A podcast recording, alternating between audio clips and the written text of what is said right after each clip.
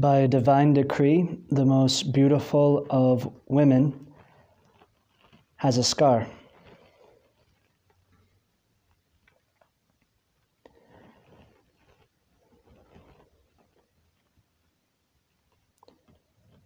On the 11th of March, Brother Christian was walking around with several with several ¿cómo se dice? Esos de I can't remember. What is it's not a sticker. ¿Cómo se llama? Cuando uno tiene un, un corte y pones un Band-aid. Thank you. no, no, I couldn't remember the word in English or Spanish. Brother Christian was walking around with a red line on his face and several band aids. And the most um, ridiculous thing is that everyone would look at Brother Christian and they'd be staring at his band aids and at the, at the line at his, at his head the ent- entire conversations. We would have conversations with people, and everyone would be looking at his forehead, and nobody would say anything. Like nobody would would would actually like ask, so how you know like, tell me this story. And it's interesting because the everyone really wanted to know, but nobody nobody asked the question. I, I, was thinking to myself, I think if I was them, I would have asked the question. I don't. I think it's probably just because I'm not mortified enough to like, to like, not know. I just I really want to know. The other day, for instance, there was this uh, a priest, Father David, who had he walked he walked by and he had these like scratch marks across his neck and the side of his face. They were still red. And I, I met him. He said, "Hi, I'm Father David." And I was like, "Okay, how'd you get that those scratch marks?" It was like my first it was funny because I think the brothers actually asked asked me later on, like, why did he have the scratch marks? Because I actually asked this immediately, and they um, he said how he got the scratch marks because he was riding a horse and he the the horse ran into some bushes and so like the bushes like scratched him. So he was he was actually quite proud of his scratch marks. And it's interesting because every every wound Every wound has a story. And uh, the it's interesting because if you look at okay i'll, I'll tell you how what happened to brother christian because it was, I was like okay what happened to brother christian okay so the real, the real story. Okay, as I remember it, Brother Christian, you can correct me because you're right in front of me. So, what had happened was that we were having a, a class, like a photo shoot, and and there were several kids who wanted to get a picture of Brother Ben dunking. And so, as I understand it, uh, Brother Christian was holding up Father Luke so that he could take a shot with the photo. Is that correct? Or is I just screwing it up? No, it's okay, no worries. Oh, he was holding up Brother Ben, so he could be, okay. So, Brother Ben was being held up so he could dunk, and Father Luke was taking the photo. Okay, okay, now we have the story straight. This is what happens when you're not a direct witness. And so, what happened? As Brother Ben was dunking, the the basket, the well, not just the rim of the basket, the whole, what do you call that thing? It's called the basket, the hoop. The whole hoop broke. It was rusty, whatever, it just collapsed. So it started collapsing, and there happened to be a kid who tried to hold up the hoop as it was falling. He wasn't able to, obviously, but he did lessen it such a way that as brother ben was like moving away and brother christian was holding him he couldn't just like throw brother ben because it doesn't things don't work like that. So he like i imagine him like walking backwards trying to get away from the hoop which is falling and he sees falling upon him. And he gets he gets far enough away that it just scratches him on the forehead so he's he's marked with um, on the forehead but it's interesting because i uh, our Lady Oh, I said it.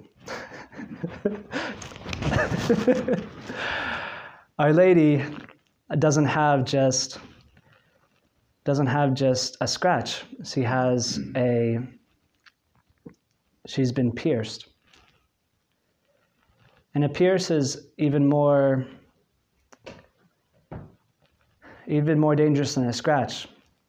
So, 20 days earlier, we were on a hiking trip in Kerry, and we were jumping through bogs, and we were uh, we were wet. They had told us not to go. They said, "Don't don't go that way." Because it's it's wet and mucky, and you won't make it, and all this type of stuff. And the other side is dry and beautiful and scenic. So we went the mucky, like yeah, we went, the, we went that way. And um, in one moment, um, we were jumping a lot, and there was also this this. It was kind of unstable, and Brother Ben jumped an area. It was a very long jump. He jumped and made it, but then he got scared that he wasn't gonna that he might like fall. So he grabbed on to the fence which was next to us, but it had a, it was a barbed wire fence. So he grabbed with might into the barbed wire. Now, it wasn't life threatening, but it, he had a hole in his hand. he still has it. but it's more serious because you have to get like a tetanus shot and you have to, like, like you can die from that type of thing as well. But it has its story. It has a story and it's a, um, it's a piercing. Now, today, we are we should anyway should be asking our lady about her scar because she wasn't scarred on her forehead nor was she scarred on her hand her wound is in her heart And the wound that's in her heart wasn't caused by, by someone making a hole in it.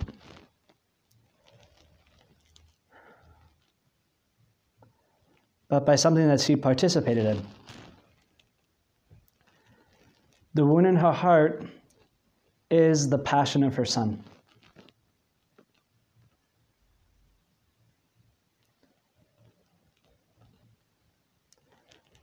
So if you ask her, Where did you get this wound? How did it happen? She presents to you everything that she's treasuring in her heart. Every scene, all the spittle, all the coldness, all the screams of crucify him. all the shuddering and pain.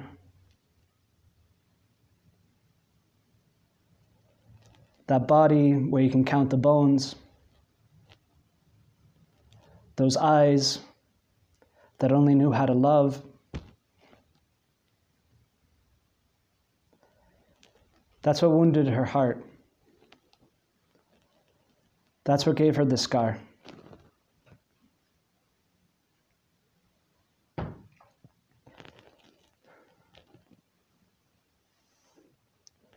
The more one the more one studies the saints, the more one sees that all of them have devotion to the passion. All of them.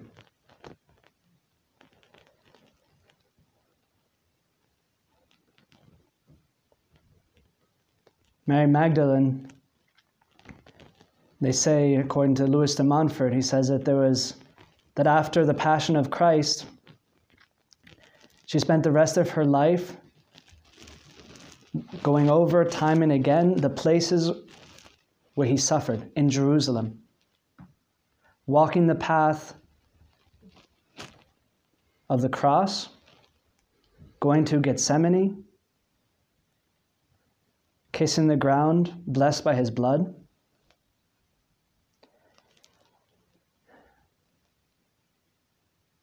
my brain is not working today. What is the name of, of the, it's just hopeless. What is the name of the place in the mountains in the Alps in Italy that our that Our Lady appeared? No, the I just can't remember. La Salette, thank you. Okay. In spite of the wound, you remember. Okay. Um, La Salette. And La Salette, one of the details is that Our Lady, when she appeared and when she left the children, she walked a path that the children remembered exactly because it wasn't just she walked away in a straight line. She walked away in a path that was exactly like the path in Jerusalem, the way of the cross. And when they studied it, they found out that it was exactly the same as it would have been in Jerusalem, that Our Lady would have walked.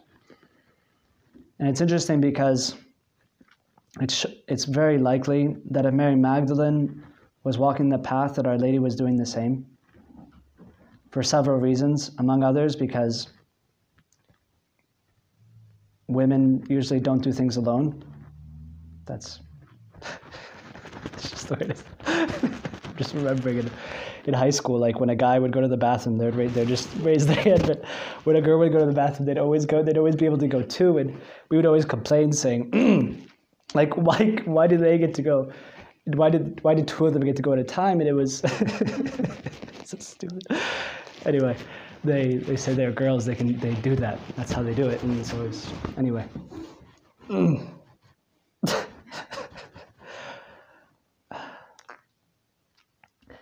But anyway, all the saints, all the saints think about the passion. You have St. John of the Cross, like all his theology is all about, he's all centered on Christ crucified, John of the Cross. Paul of the Cross, his whole spirituality was, uh, even at one moment in his, in his diary, he says, he, has so, he had thought so much about the cross that he, that he even said in one moment, that I, that I might experience in my flesh the spasms that you experienced in yours. And he thought so much about the passion that he wanted to call his, his newfound order the Passionists. St. Ignatius of Loyola, the largest part of his exercises are dedicated to the Passion. Saint, Saint Padre Pio, when he would meditate on the Passion, which he would do during his entire novitiate. He would always put a towel in front of him because he would cry so much that it would it would just form a puddle on the ground. So in order to pre- and so in order to prepare himself for that, he would always put a towel just so as not to distract people. But all the saints. And if you want to be, if anyone wants to be a friend of Our Lady, close to her heart, think about the passion. Because thinking about the passion, you're not only thinking about the most greatest act of love of Jesus Christ, our Lord and Savior, but you're thinking about and talking with Our Lady about the most, about the culminating moment of her life. I want to end with just another, another saint who who has a devotion to the Passion, which is which is very which is now very well known. And actually, I forgot one that I wanted to talk about. Say Control Z. I'm going back. It's just just just the day it is. Oh well. Um, I also wanted to say, look, before ending with the, that other saint, just also um, Teresa of Avila I was thinking today how when she had her, her heart, the transverberation, when her heart was pierced,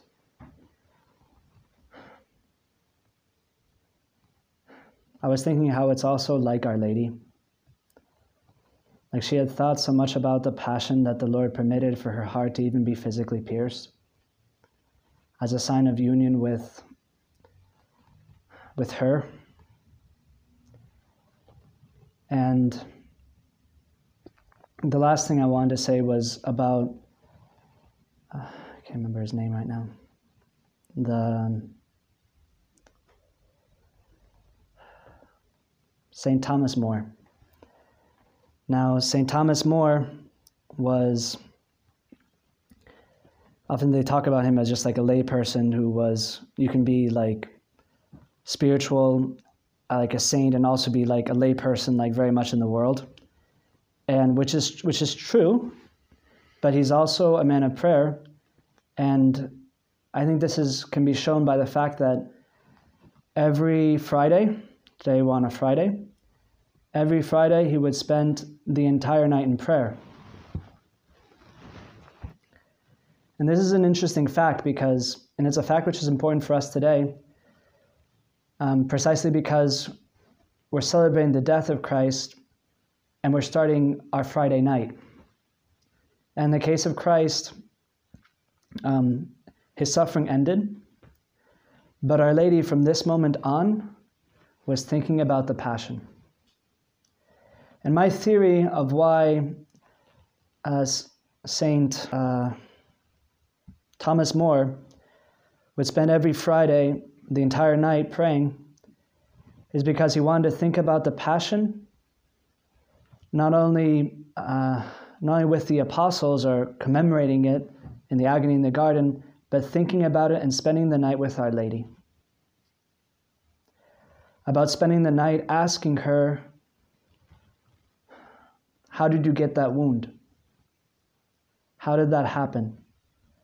What broke your heart? As Simeon said, a sword will pierce your heart so that the thoughts of many men will be revealed. Said everyone, so that what everyone thinks about Christ, about Our Lady might come to light.